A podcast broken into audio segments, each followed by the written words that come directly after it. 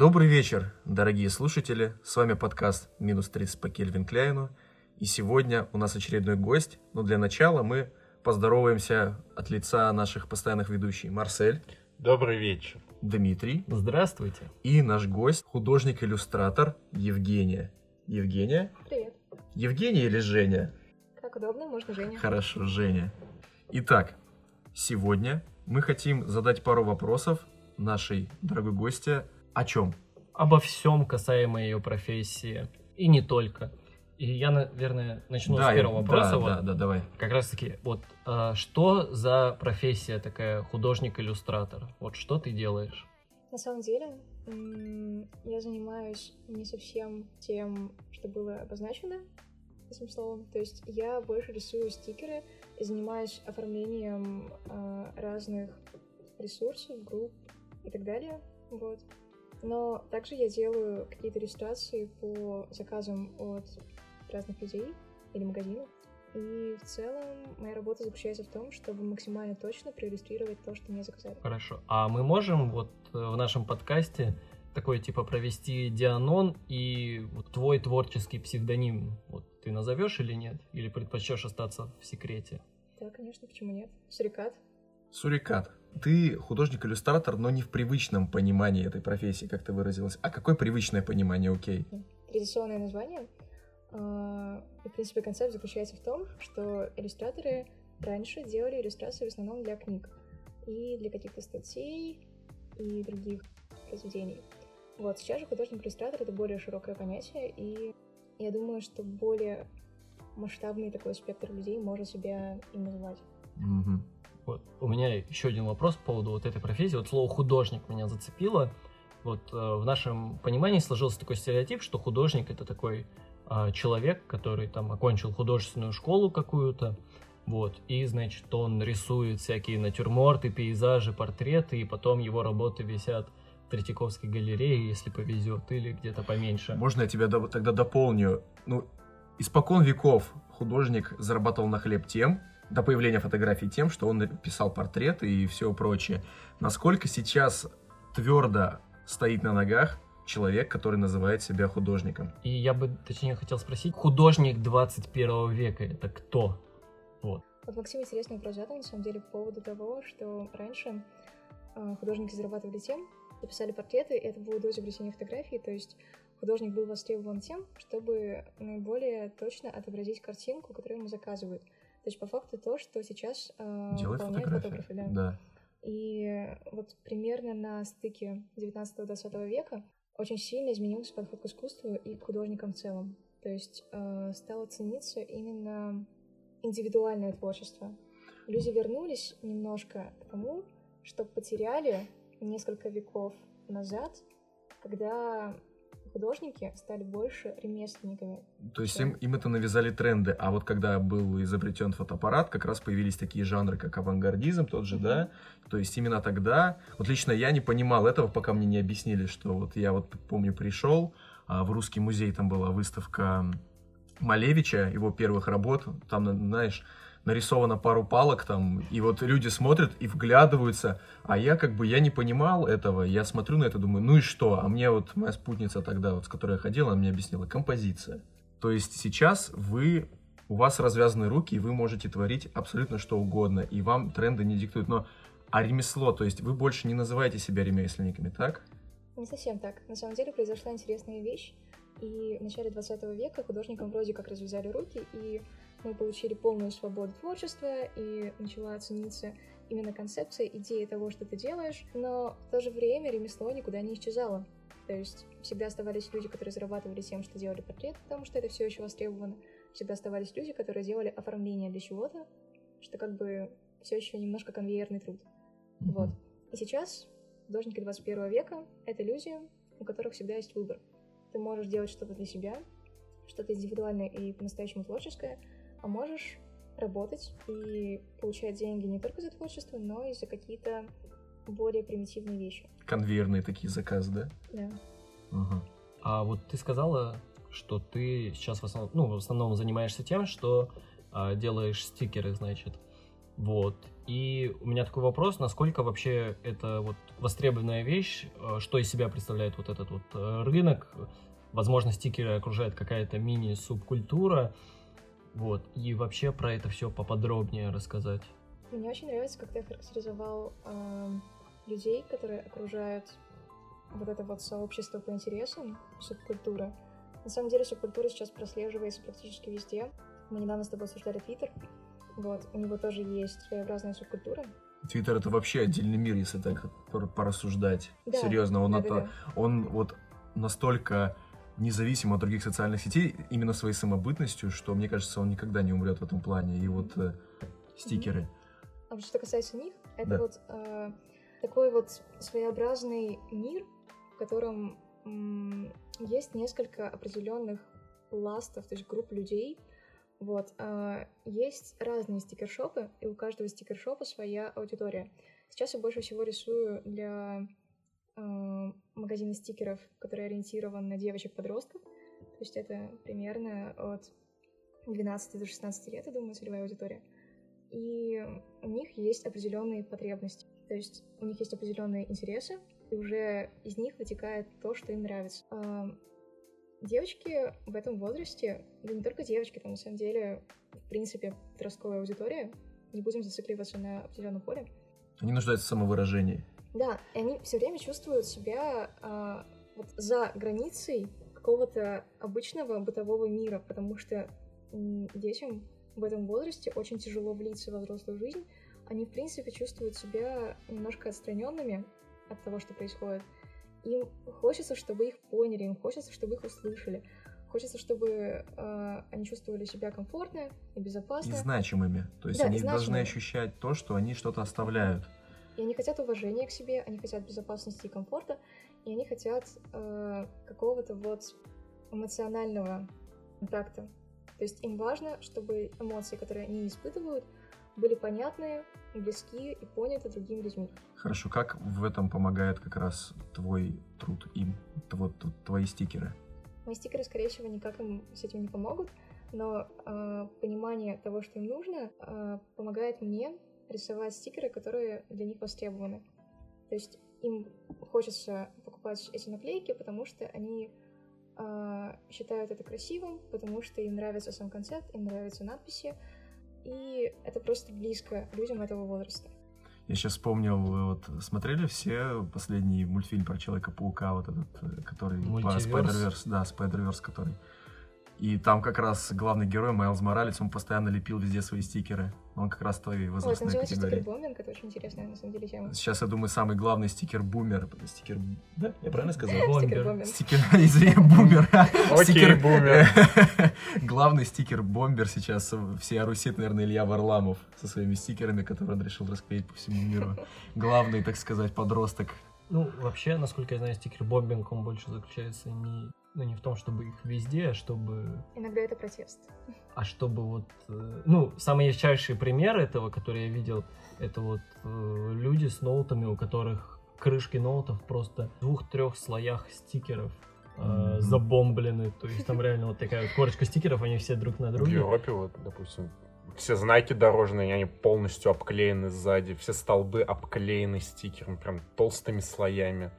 Я думаю, это как раз для того, чтобы, вот, ну, лично, как я это понимаю, когда я был молод, еще моложе, чем сейчас, я помню, когда я жил в Сургуте, я уезжал оттуда, возле нашего дома была, блин, береза, и я на ней нацарапал свои инициалы просто по приколу, то есть, чтобы приехать через несколько лет туда и увидеть эти инициалы, скорее всего, они уже заросли, но, возможно, люди это делают для того же самого, когда ты приезжаешь в другую страну, там, просто решил забомбить какое-то место значимое для тебя, и, знаешь, даже не обязательно, чтобы оно было видно всем. Грубо говоря, его никто не видит, ты просто потом приезжаешь туда через несколько лет, и такой, вот он, он до сих пор тут, это круто. Не является ли это вандализмом, как граффити? Ну, По сути, ты портишь имущество А является ли городское. граффити вандализмом? Смотря, смотря какое. какое. Ну, от Бэнкси. Бэнкси не является. Но стикеры, они... Это не то же самое, что граффити, Ну, по-моему. их намного легче убрать, и, в принципе, на самом деле, пару стикеров, как мне кажется, типа общей картины города, допустим, Но никто не же... портит. Клеит один стикер, а потом их тысячи там появляется. Ну, Ты где-нибудь Про- видел тысячу Ну, стикеров? в Европе. я тебе про то, те же знаки в Европе говорю, они толстым слоем стикеров облеплены. И, и это явно некрасиво. Ну, смотря для Это кого. добавляет такой не- немножко вид гетто города. Да. Окей, хорошо. То есть ты, как мы уже выяснили, ты независимый художник. Расскажи нам, пожалуйста, как себя ощущают независимые художники в современном мире? Немножко подвешена на самом деле. Иногда хочется какой-то стабильности, хочется найти какую-нибудь работу, которая прям, не знаю, давала бы мне какое-то точное закрепленное место в этом мире. И я понимала, что окей, я в 8 утра встаю, в 9 я на работе, и в 8 я ухожу с работы, ненавижу свою жизнь, покупаю салаты в пятерочке, не знаю, что-нибудь такое. Не, не влияет ли это не очень хорошим образом на творчество? Конечно, плохо влияет, но тогда ты ощущаешь себя, ты ощущаешь принадлежность к этому миру, ты чувствуешь, что ты в него как бы вписываешься. А сейчас а, я работаю в основном с какими-то заказами, которые, ну, как бы приходят и уходят. Мгм. Ты никогда не можешь точно спланировать, что у меня в этом месяце будет столько-то заказов, а в следующем столько-то. Это всегда разная цифра, и хочется каких-то вот гарантий, не знаю, наверное, жизни, о том, что все будет хорошо. Я чувствую, что я пока не готова к работе в офисе, это слишком... Так я Ам. думал, я думал, это все ну, добровольная тема. Я думал, что люди, которые, заним... которые ведут такой образ жизни, вот этот лайфстайл им как раз-таки близок, они сами идут на это. То есть они, сколько они заработали, столько они и получили. Если они не хотят работать, например, они, грубо говоря, за- заработали в этом месяце кучу денег, а в следующем они на какой-нибудь бале свалили и там как бы отдыхают. Или наоборот, там на, на отдаленке этим же занимаются. То есть это не привязывает тебя ни к какому-то месту, это же круто. На самом деле, это все зависит от человека и от его количества самоконтроля. То есть, если ты умеешь как-то развить свое творчество и дело до такой стадии, когда у тебя абсолютно точно есть какие-то гарантии э, и планы, это супер круто, и ты огромный молодец. Сейчас в России, я не знаю, как это назвать правильно, но вот эта вот инфраструктура творчества, она развита не очень хорошо. Есть какие-то тематические паблики по CG, которые постят э, новости тошного мира, где можно найти работу. Есть какие-то категории на HeadHunter, ключевые слова, по которым ты можешь найти то, что тебе нужно. Но при этом вот эм, сами какие-то вот штуки для художников, и вот их рабочие места, и как, какой подход к ним нужен, они пока очень плавающие. То есть, не знаю, быть художником, быть клерком в офисе — это совершенно разные вещи, но при этом подход как бы такой системный на рабочих местах к людям один и тот же. Ты приходишь, садишься на рабочее место, работаешь, у тебя есть обеденный перерыв, и потом ты уходишь. Мгм. Но рисовать в таком режиме, мне Ну, кажется, как- самоубийством, да. и при этом все равно люди в таком режиме работают. Вот, э, ну, ты вот худо- э, художник-иллюстратор, да, и, ну, практически 100% что ты делаешь чаще всего, это, ну, фриланс, насколько я знаю. Мгм. Вот. А какой вообще порог вхождения вот в, в художественный фриланс такой, чтобы при этом полностью окуп... ну как нормально жить? Вот. Слушай, у меня, у меня вопрос, который с этим смежен, я думаю, я его как раз в Давай. этот же момент задам. С какими проблемами может столкнуться начинающий художник? Ну, То есть, допустим, насколько долго надо какую-то аудиторию, какое-то себе имя зарабатывать, чтобы начать нормально жить Мне с кажется, этого? это от тебя зависит чисто от твоего творчества. Прощупал Людям, ты или нет? людям нравится, у тебя есть деньги. Людям не нравится. Как бы хорошо ты не рисовал и не делал это, ты сидишь голодный. Ну, На самом деле, да, все именно так и обстоит. То есть, как бы, э, ты купил себе графический планшет и никогда раньше не рисовал, может быть, рисовал раньше на бумаге. У тебя есть э, работа, допустим, ты работаешь, даже не знаю, мерчендайзером где-нибудь в продуктовом магазине. Мерчендайзер. Мне все мне вот эти нравятся все слова, знаешь. Помню, искал давным-давно работу, там ставил просто резюме, не заполнял, мне на HeadHunter там звонят, здравствуйте, там, вы хотите быть менеджером по продажам? Я говорю, это значит, это значит ходить по подъездам и предлагать ваши товары? Н- Ну, ну, ну, менеджер по продажам, менеджер, управляющий, Ну, ты же управляющий понимаешь, чем? зачем это Ну, делают? понятно. Клининг менеджер. Типа, никто не хочет быть уборщицей. Клининг менеджер звучит просто хорошо. И менеджер по продажам тоже звучит хорошо. Ну, вот, Хорошо. мгм, продолжай. Вот, допустим, у тебя есть какая-нибудь э, работа относительно примитивная, и ты хочешь как-то развиться в творчестве и уйти с этой примитивной работы. Ты купил себе графический планшет, все вроде бы готово. И вот встает вопрос, уходить с работы уже сейчас, либо подождать, пока у тебя получится зарабатывать деньги на графическом планшете, Достаточные деньги. достаточно, да. чтобы жить.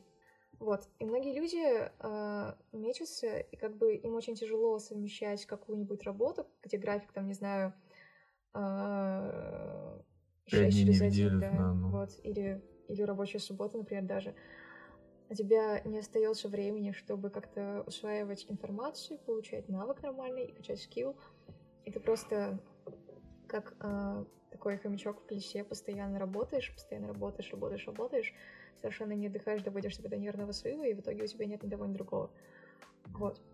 На самом деле, э, для того, чтобы начать брать какие-то примитивные камишки, в ВК есть целое, как бы, комьюнити такое, типа, художников совершенно разных уровней. Есть, э, не знаю, там, условно, подростки, художники, которые берут свои первые камишки за какие-нибудь условные 100 рублей хедшот, и это очень дешево, и как бы не знаю, что они за эти деньги покупают, булочки в столовой.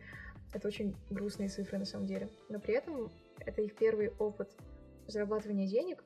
Вот, у них Очень еще- важный опыт. Да, у них еще есть такая привычка, они всегда просят, типа, переводить деньги на Киви, потому что ребенок несовершеннолетний. Не может тебя- завести банковскую карту. Да, даже не то, что он несовершеннолетний, там, с 14 лет, по-моему, или 16 можно завести карту.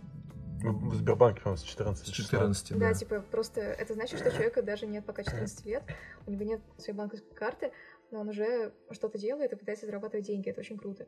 Вот этот первый опыт для них очень важен. И уже потом на основе этого они как бы берут комиссию уже за большие суммы, за большие суммы, и потом нарабатывают свой опыт, они составляют портфолио, может быть, даже потом уходят куда-то в геймдев. Это все очень здорово. И вот как бы есть определенные э, пласты художников, в том же, не знаю, ВК, если рассматривать Россию, э, ты наблюдаешь такую картину, как бы как срез почвы. Э, есть художники, которые начинающие, то есть они совсем как на поверхности. Если копнуть глубже, есть э, художники, которые уже имеют большой опыт и тоже берут комиссию но за большие деньги. Есть люди, которые уже работают в каких-то крупных компаниях, и у них все хорошо с этим. Как бы они уже получают стабильную зарплату. И есть люди, которые ушли там еще дальше в индустрию, они просто хорошо живут и просто берут те проекты, которые им самим интересны. Вот у меня вопрос. А сколько вот лично ты набивала какую-то вот аудиторию, себе какое-то имя, чтобы вот это все начало окупаться, и ты могла вот на это только жить? У меня достаточно сумбурная история паблика ВК. Э, Я его создала, наверное, когда была в классе девятом, вот, потому что э, мои друзья говорили, что, ну, блин, ну, пора создавать паблик картинками, у тебя их очень много. И я тогда действительно очень много рисовала. Я начала постить какие-то зарисовки, истории из жизни, там, эм, про своих друзей, вот, про какие-то наблюдения, там еще, там были какие-то комиксы, которые, в принципе, не, не, не имели какой-то смысловой нагрузки. Вот. Потом был какой-то депрессивный эпизод, я решила, что это никому нахер не нужно, зачем я этим занимаюсь. А, Я удалила паблик на какое-то время, потом вернулась, начала снова что-то делать, и выяснилось, что набирать аудиторию, в принципе, несложно, если твои картинки людям нравятся. Достаточно для этого просто постить свои картинки в Регулярно. паблике. Да, и регулярно, кстати, это тоже очень важно. Вот чего я сейчас не делаю. А, Есть определенные паблики для художников, достаточно большие. То есть там условно... а, Я могу назвать название? Конечно. Конечно. А, Terrell's Drawings, который в 2013 году был самым крупным комьюнити для художников. Потом появились «Берешь и рисуешь», который просто изначально из паблика с мемами для художников просто эволюционировал в огромное тоже комьюнити с какой-то развитой структурой, где по тегам можно найти все, что тебе нужно. Есть всевозможные паблики, которые потом переросли в курсы, то есть Digital Painting Classes, они типа изначально, это тоже был, по-моему, просто паблик с э, какими-то туториалами, советами. В общем, платформ для того, чтобы пиариться, достаточно, очень много. И, не знаю, участие в конкурсах также помогает, челленджах. В принципе, чтобы получить какую-то относительную известность стартовую, тебе хватит, вот. Потом а, я вела паблик с двумя другими художницами одновременно. Мы потом поняли, что у нас очень сильно а, разнятся стили в рисовании. Мгм. Вот. И поэтому мы решили, что, наверное, дороги расходятся, пора как-то все расходиться по разным пабликам. И мы тогда решили, что я больше всего что-то вкладывалась в развитие в рекламу нашего паблика, поэтому его оставили мне. А у нас до сих пор, а, если зайти в графу руководителя паблика со стороны управления, там, типа, можно посмотреть, что, там, на самом деле, создатель сообщества — это а, другая девушка. Мгм. Вот, меня это немного тревожит, но, на самом деле, я ничего с этим не буду делать. А ты можешь вот сейчас дать пару каких-то советов вот начинающим художникам, художницам? Насколько вообще тяжело войти в эту профессию? Что тебе для этого нужно? Какие курсы? Мы еще о курсах чуть поговорим попозже, я задам легкий вопрос, но вот вообще как? как? На самом деле, несложно. То есть, условно, все зависит от того, насколько сильно ты этого хочешь. Если ты хочешь сильно, у тебя есть время, и ты любишь рисовать, то, господи, все, что захочешь, все у тебя будет. Будешь рисовать много, наработается рука. Сможешь рисовать э, динамичные классные штуки. Или там, не знаю, если ты хочешь э, рисовать комиксы, то просто у тебя скоро набьется рука на комиксы, и будешь делать их очень быстро и качественно. Во всем нужна практика, нужно время и желание. Вот. Иногда, там, не знаю, происходит, когда желание угасает, приходят арт-блоки, и люди там, не знаю, месяц сидят, ничего не могут нарисовать, это нормально. Ну, творческий Вот. кризис у всех случается. Да, такой своеобразный. Вот. Будь здоров. Спасибо. Вот, это такая... Будь здоров. У художников, икнул. у художников иногда случаются такие моменты, когда, ну, как бы тяжело начать, тяжело что-то сделать, но, как правило, все опять-таки зависит от человека, если он хочет этим заниматься, он все равно придет к тому, что, как бы, переборет все какие-то вот такие симптомы отчаяния и трудности, и вообще что угодно. А вот э, насколько ревностно уже такие матерые художники относятся к новичкам? Они наоборот им помогают, говорят, давай, конечно, это круто, давай старайся, или наоборот, не делай этого, зачем тебе это, не лезь, оно тебя сожрет. Как, как? Как это происходит? На самом деле отзывы о художественном комьюнити в России очень сильно разнятся. Кто-то говорит, что, блин, такие токсики все вокруг вообще не дают прохода новым людям. Кто-то говорит, что вау, такие поддерживающие люди дают советы, То есть какого-то. Это целостного личный понятия. опыт, скорее всего. Ну да, то есть какого-то целостного нет к этому. У каждого свой личный опыт, Ну да. художников сейчас просто очень много, и кто-то наталкивается на людей, которые там, не знаю, очень в грубой форме как-то там, не знаю, эм, Твой скетч говно. И все, и ты сидишь и плачешь. Так в этом и смысл, да. Тебе реально могут помыть, просто э, опустить в грязь, и ты как бы сидишь в ней такой холодный, продрогший, никому не нужный, и тебе там руку помощи никто не протянет. Такое бывает, когда людям реально нужна помощь, а им в ответ как бы просто очень грубо отвечают, что лучше тебе вообще в это не соваться, у тебя э, скетчи говно, и типа ты ничего не добьешься, зачем ты вообще это полез. Вот. Не в такой, конечно, форме, но разные случаи бывают. А, ну, как бы, Как это? Как Эминем с новичками. Он также на них А что там именем Ну, в? Камиказе. А, ну где точно, да. всю новую школу хуй просто потому что. Мы решили не материться в этом подкасте. Так вы мне не сказали. Ладно, извини. Извиняюсь. Запикаем. Запикаем. Попускал всю новую школу. Так, а есть, наоборот, паблики, где, не знаю, царит какая-то супер дружелюбная атмосфера, ты туда заходишь, набираешь какой-то вопрос, который тебе, на который тебе нужно узнать ответ, и тебе, там, не знаю, 20 плюс комментариев по поводу того, как эту проблему решить, что можно сделать. Я помню, что меня как-то раз слетели драйвера на планшете, это был новый планшет, я не знала, что с ним делать. Я просто уже написала в поддержку, мне там ничего не ответили. Я пишу в этот паблик, такая, вот так-то, так-то, ребята, у кого такой же планшет, объясните, пожалуйста, что мне с ним делать, как мне решить такую проблему, перестановка а, а, там были проблемы не в драйверах.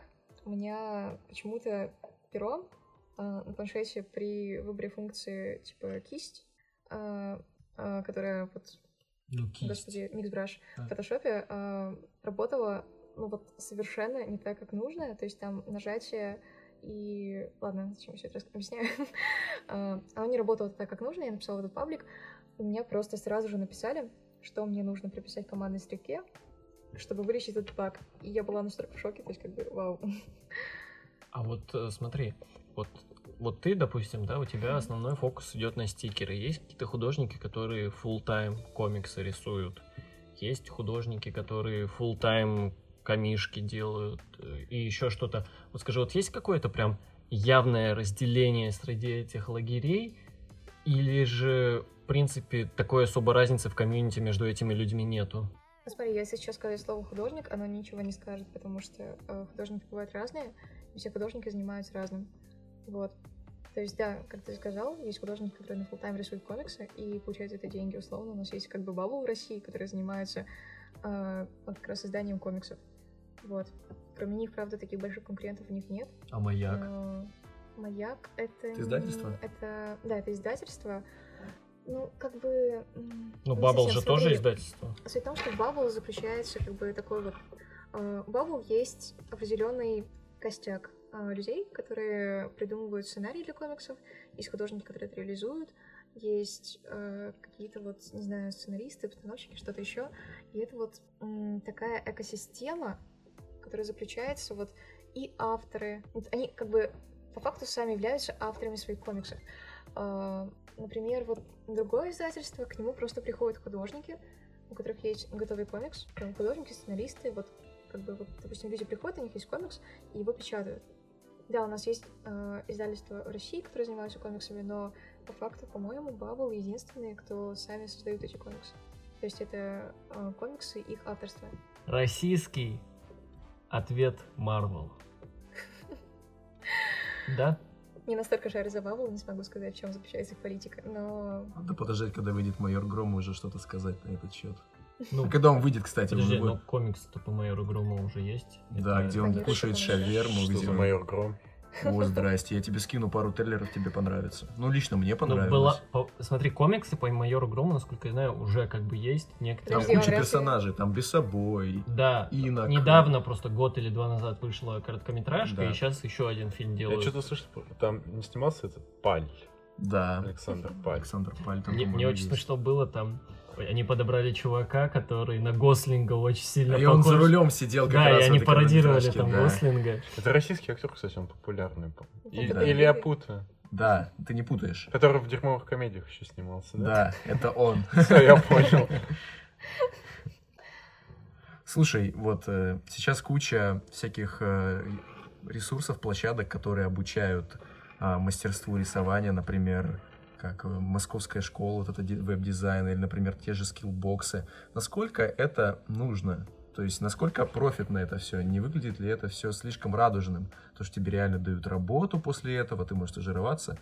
Насколько это вообще ну, нужно? я не смогу рассказать тебе на личном опыте, но... Потому что ты самоучка. Или нет? Ты закончила художественную школу. Да, у меня есть диплом художки, но на самом деле мне это особо ничего не дало. М. Вот. Я могу рассказать про курсы только с точки зрения друзей, которые там учились. Вот. А, Никакой рекламы. Да, у нас Вот. нет рекламы, мы пока никому не нужны. Заплатите, пожалуйста, А. кто-нибудь. В общем, суть в том, что э, курсы, которые ну, как бы активно сейчас пиарятся, да, конечно, все не так радужно, далеко, там, не знаю... Все от тебя зависит, это понятно. Просто Да, в- тебе на блюдечке не дадут скилл. вопрос, вопрос в качестве предоставляемой информации. Вот твои друзья были довольны этими курсами? Да, они были очень довольны тем, что они э, потратили деньги на это. То есть, условно, у меня есть друг, который потратил на курс по основам сержи рисунка 8 тысяч. Это был первый курс, который он купил. Вот. И он был счастлив, что он потратил эти деньги, потому что он с восторженными глазами мне просто вот рассказывал, что нигде, э, ни в каком уголке интернета ты не найдешь для себя сконцентрированную вот эту вот информацию, которая тебе нужна а тебе ее просто вот как бы скармливают порционно, Мгм. очень в удобном формате, с тобой занимаются, тебе вот буквально вот так вот ручкой по планшету вводят, объясняют, что тебе надо сделать, чтобы работа стала лучше. И я думаю, что люди идут вот в такие школы именно за этим. Они получают э, опыт, они закрепляют на практике то, что они узнали, огромный поток информации о теории и матчасти, и, в общем, это все очень здорово. Ну, ну, ты говоришь пропорционность, но вот в той же художественной школе ты говоришь, что тебе мало чем это все помогло. Там это не то же самое? Ну, знаешь, бесплатные художественные школы в России и платные студии, в которых работают профессионалы, которые вот крутятся в этой среде, Мгм. это разные вещи. Ну, там, да, и мотивации больше, когда ты заплатил. Ну да. Как со спортзалом. А вот- Заплатил, будешь ходить. Смотри, ты сейчас, значит, в военном университете учишься на графическом дизайне. Мгм. Вот. И вот э, всякие отрасли дизайна, особенно графического, вот в сфере высшего образования, это, по-моему, чуть ли не единственное что-то вот такое связанное с художественной деятельностью. Если не брать архитектуру какую-нибудь.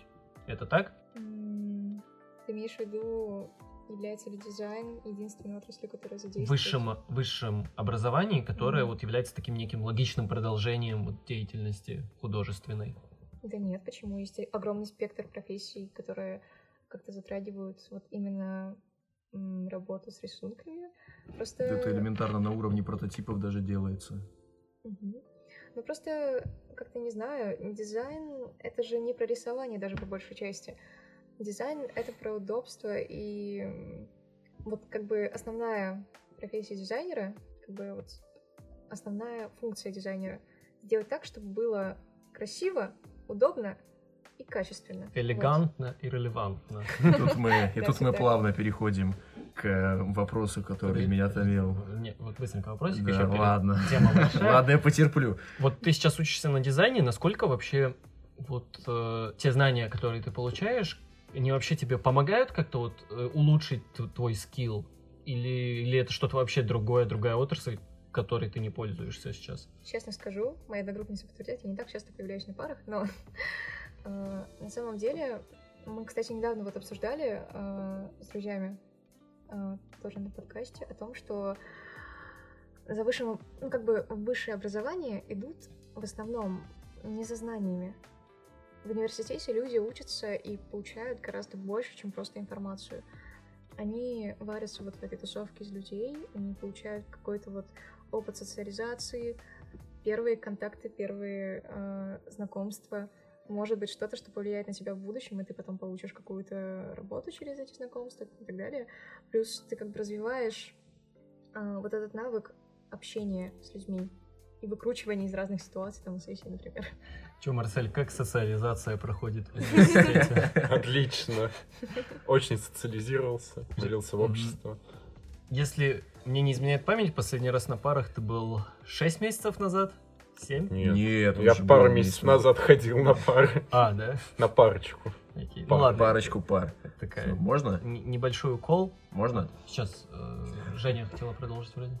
А, Или. Нет? Окей, давай. Зачем существует экспресс-дизайн Артемия Лебедева? Почему так?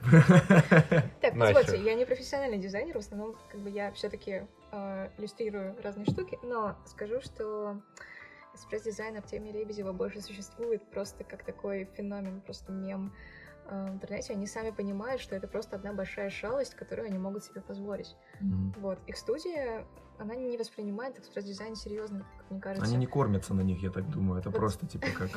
100 тысяч рублей. Я не знаю, Ну, для них, я думаю, это Дешевка. ну, с- лучше, учитывая, с какими... Они работают с госзаказами, с какой-нибудь Северсталью там. Ну да, это я плебей, тут никогда таких цифр не... Я даже считать достаточно не умею. Не то, что потрогать в А руках. Как ты оцениваешь их работу? Не экспресс-дизайнов, а в целом. на Не, самом давай сначала про экспресс. а, Ладно. Пожалуйста, давай. Я могу э, упомянуть в вашем подкасте э, одну известную блогершу, которая Да, продает конечно. воду. да. Мы, общем- мы про Чечню говорили, нам ничего не страшно. Да, ты пропустил этот подкаст, мы говорили про Чечню. В общем, а, Балдаф им продает э, воду, в которой она купалась. А, Почему. Артемию Лебедеву нельзя продавать экспресс-дизайны? это Интересная аналогия. Смотрите, по Ну, факту... Я понял, а, тейк в том, что продавать можно что угодно, пока это Да нет, даже покупают. не в этом смысл. Белл Делфин продает воду из ванны. А, как бы, и суть в том, что она прекрасно понимает аудиторию, которая ее смотрит и которая сидит на ее патреоне.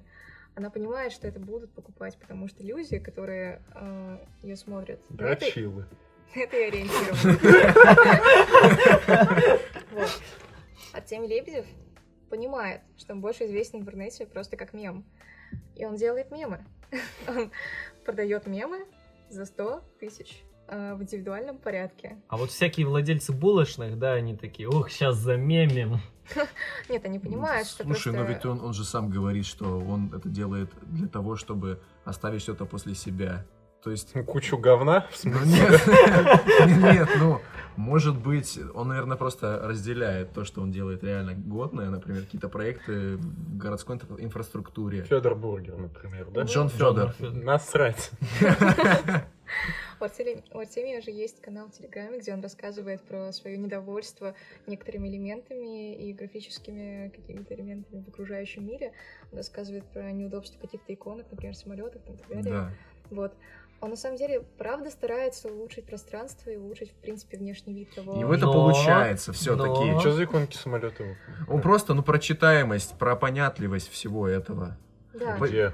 Ну, вообще в мире. Вот, Например, да, элементарно Про мануал. там. самолеты я вообще не понимаю, почему это. Ну, иконка самолета, допустим. Не, Или не, там самолеты. просто в самолетах есть, например, иконки, где там... Там ремень, там еще что-то, да. а, А Кто-то их не понимает? Там была иконка уха, и волны почему-то шли от уха, а не в ухо. И он такой, типа, странный человек, похоже, не понимает, как работают уши у людей. Вот. В общем, он иногда рассказывает такие вещи про графический именно дизайн, про такое вот наполнение где-либо. И вот ты реально задумываешься, потому что интуитивно человек воспринимает очень много информации через изображение. Вот. И на это действительно иногда уделяется слишком мало внимания. Но экспресс-дизайн не входит в его какое-то наследие, которое он собирается оставить. Экспресс-дизайн — это одна большая шутка, которую он делает намеренно. То есть он просто троллит. Отчасти да, Арт- люди... То есть Артемий Лебедев первый в истории России кринж-тролль. Ну, по факту, да. Он же был на истоках основания интернета. люди, которые заказывают у него дизайн, они по факту не то чтобы даже затроллены, они как бы действительно получают эту дозу известности, за которой они идут. Мгм. Да, помню я реакцию Юрия Хованского на экспресс-дизайн. Подожди, можно я попро- попробую это повторить? Сделано за один день! Можно было поработать второй день!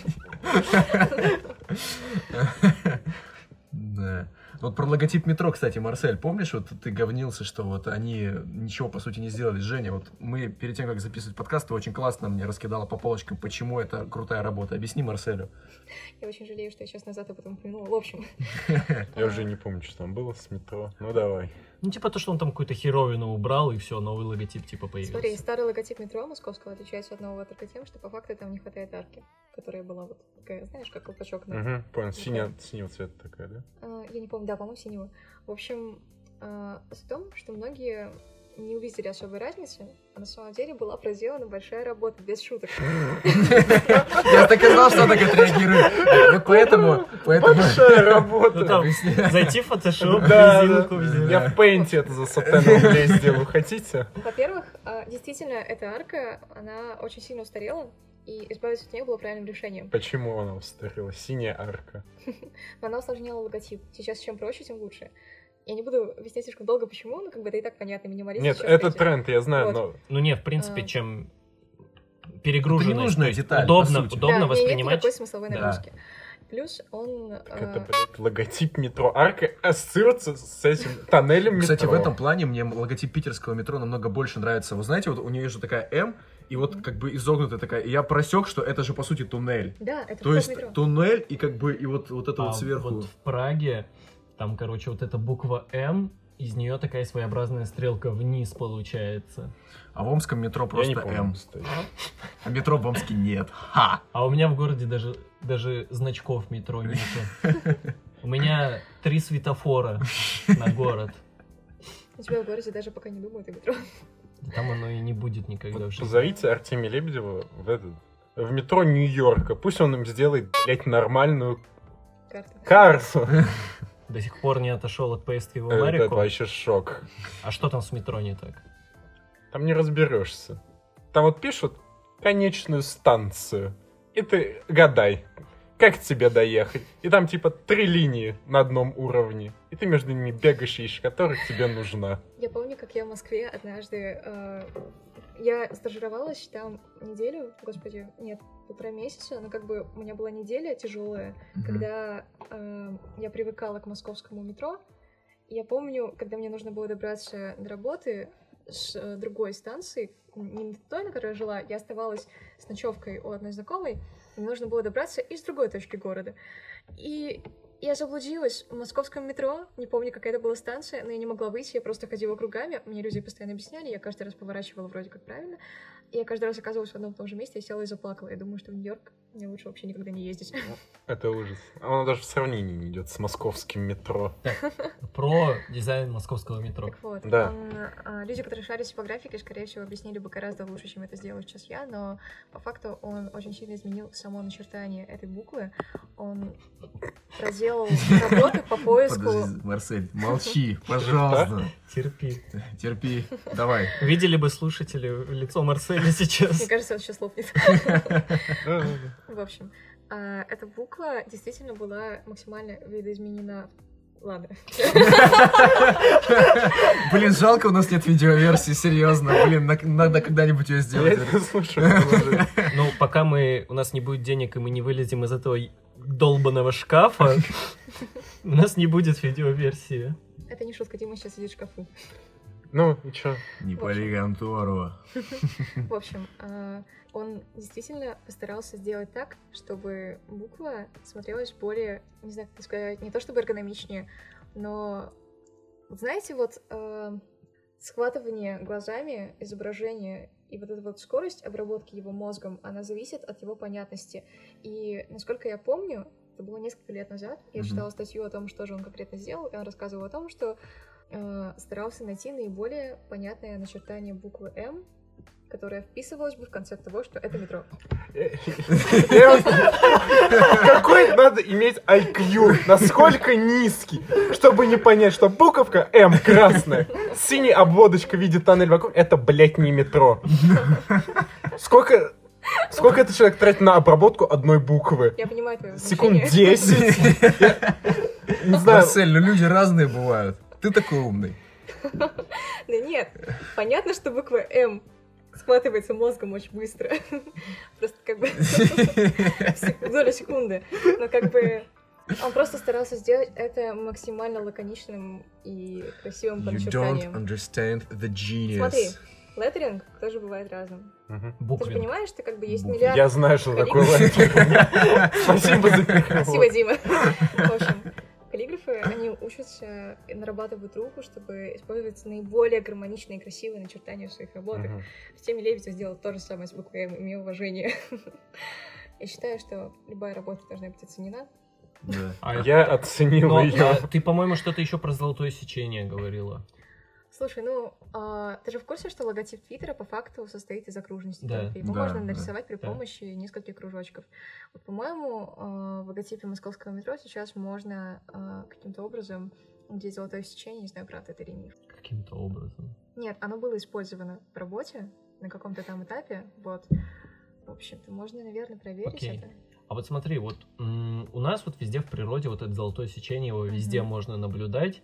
И также вот как в античные времена люди, они как бы повторяли то, что видели в природе, и, Мгм. соответственно, тогда вот в архитектуре, в принципе, наверное, во всем там, скульптурах и тому подобное, Мгм. вот везде поголовно использовалось это золотое сечение. Ну, допустим. Да. А вот насколько золотое сечение, сейчас я сомневаюсь, что его используют при массовой какой-то застройке, но вот вообще в том же дизайне, насколько золотое сечение улучшает что, читаемость или что, как оно вообще помогает?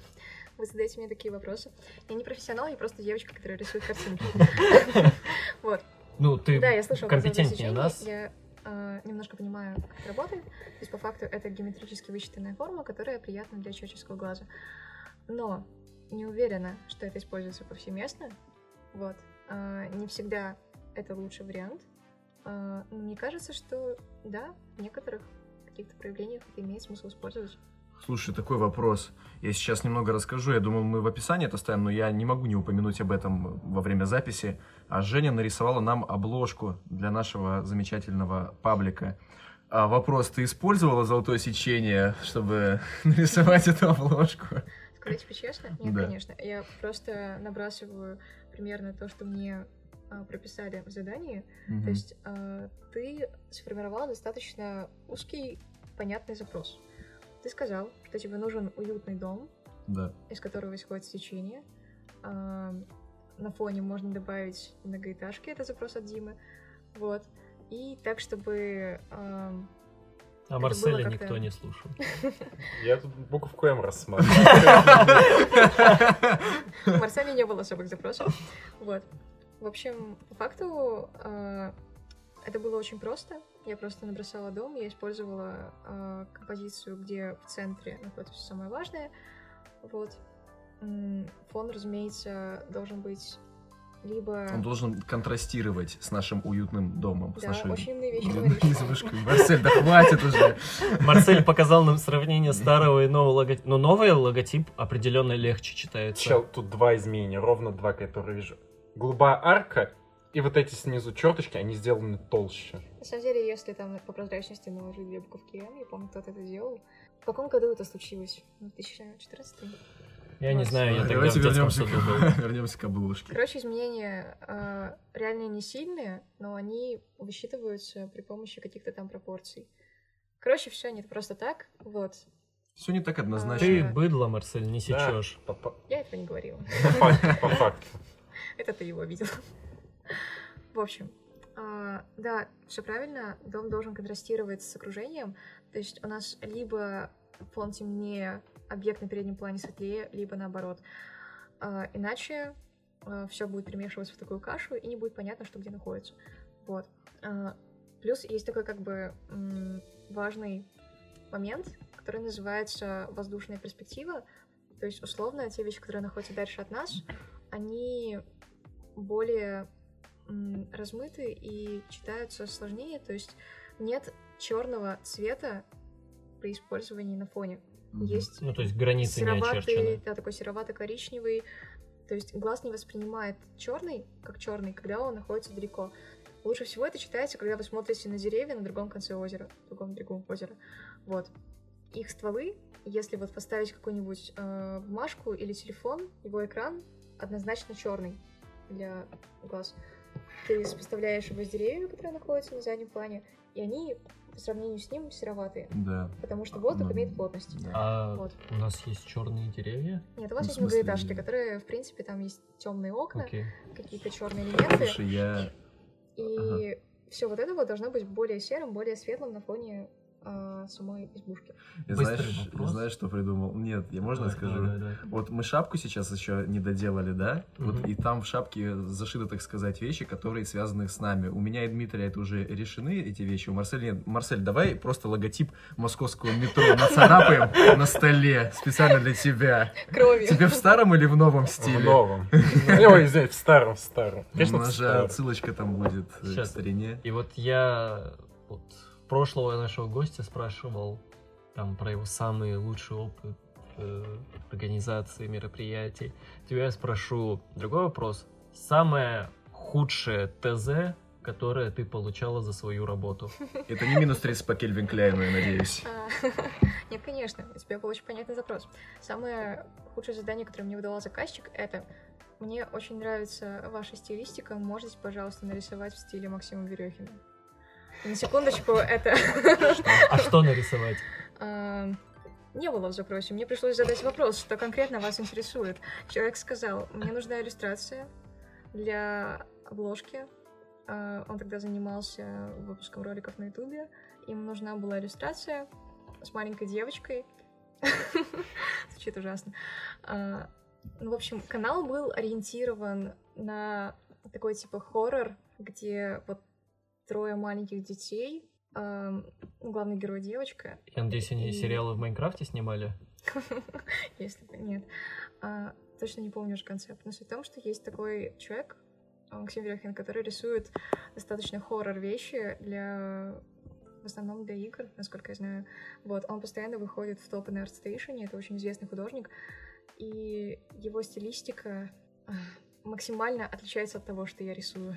Э, да, Это я представляю. Да, я показывала тебе его работы. Это максимально проработанные, очень такие основательные работы, в которых как бы и свет, и тень, и текстуры, и все на свете. То есть, и в основном это расчлененка. Я рисую стикеры для подростков. Такие очень уютные, теплые. А мне еще понравился в том запросе. Мне очень нравится ваша стилистика. Можете нарисовать совершенно противоположную. А вот э, Максим Верехин, в каких проектах использовались его работы? Слушай, я так сходу не назову, на самом деле. Можно зайти на его страницу в ВК, он постит там все, что делает. А, ну, я так полагаю, мы не будем заходить. Так, Слушатели сами посмотрят. Да. Ну и в заключение предоставим тебе пару слов. А, Что нет, нет, нет, Что? нет, ну Что? еще, еще. А, вот, Женя изъявила, значит, э, ну как, упомянула такую тему. Я решил спросить, вот ты вот, твои стикеры, насколько я знаю, они довольно популярны, ты считаешься одним из лучших авторов на НКС. Ну, Я так не считаю. тебя, тебя так считают, вот. А, И, ну, и следовательно, что... Да, я Да, видел да, комментарий, да. где тебя называли лучшим художником НКС. А, и ты говорила, что, ну, один из секретов успеха, да, вот среди детей, мгм. это вот э, понимание то, чего им нужно, понимание их, и поэтому, собственно, твои стикеры как-то более-менее хорошо продаются. Мгм. А вот вопрос, вот э, я уверен, что ты довольно хорошо понимаешь, э, особенно девушек вот такого возраста. Скажи, что влечет школьниц в Питер? А, Есть такой интересный феномен. Почему-то а, очень много девушек, да и парней тоже, а, в подростковом возрасте одержимы идеей уехать в Питер. Ну, Там условно есть всякие красивые эстетичные картиночки для сохраненок, а давай выпьем чаю и поедем в Петербург. Забьем на все и едем Заб- в Питер. Да, забьем на все и едем Будем в Питер. гулять на крышах и встречать Вот. рассвет. Я сейчас не пытаюсь токсичить, просто как бы суть в том, что очень много людей э, как-то вот романтизируют Петербург и считают, что этот город это просто какой-то предел мечтаний, так хочется в него попасть, так хочется в нем жить, вот. У меня есть предположение, что они просто досто- до Достоевского в школьной программе не дошли. Да дошли прекрасно, они понимают, какой это депрессивный город и как много тут дождей, и все об этом говорят. Просто э, суть в том, что Можно скрыть слезы в дожде, да? Не только слезы, да. какой-то нежный Марсель. Вот, в общем, а, это действительно такой массовый феномен. Очень много людей в подростковом возрасте хотят приехать в Петербург. И это часто объясняется тем, что этот город слишком сильно романтизирует, и через мерч, который мы видим а, непосредственно в самом Питере, в каком-нибудь буквоеде, ты заходишь в магазин, видишь шопера, и в Москву по работе, а в Питер, Питер по любви, там, не знаю, что-нибудь такое. Вот, и меня ужасно раздражает вот этот вот именно Тренд. Тренд на то, что Петербург — это такой творческий город, предел мечтаний, и, там, не знаю, город, в котором сбудутся все твои мечты, найдешь свою любовь, найдешь лучших друзей и так далее. Вот. Нет, это может быть в любом другом городе. Не обязательно уезжать из Новосибирска, не обязательно уезжать из Мурманска, не обязательно уезжать откуда угодно. Согласен. Согласен. Вот. Вы можете обрести потрясающих людей, лучших друзей, свою любовь, встретить все кого угодно городе, в котором вы родились. Он неплох. Ну, как сказать, ты была в моем городе? Я была в твоем городе. Да, Это не то чтобы город. Это город. Э, Ну да, там есть хороший, есть интересный, но... Э, Ты говоришь о том, что, в принципе, менталитет в городах отличается, да? А, да, Нет, не только менталитет. Хорошо, но просто у людей ложное представление о том, что в этом городе сбываются все твои мечты, и он чем-то лучше, чем все остальные города в России. да, по факту блюешь над Думской. Да, этот город крупнее, здесь больше возможностей, здесь, возможно, а, больше каких-то точек арт-пространств, коворкингов. Ненавижу это слово, но использую. Дим, переведи, пожалуйста, я не понял. А сорабочество. А, спасибо. Толока. Да, Толока. толока. Да. А, Человек в Америке был в Travel. А, сейчас. А, мысль из головы вылетела. А, вот, Марсель, мы как раз когда с Егором Стратоновым обсуждали, мы Вывели новый митинги, термин. да, мы поняли, что необходим новый стартап, нам нужны коммитинги. Площадки. коворкинг, а площадка, куда можно прийти поработать, а коммитинг это специально выделенная зона, куда можно прийти помитинговать.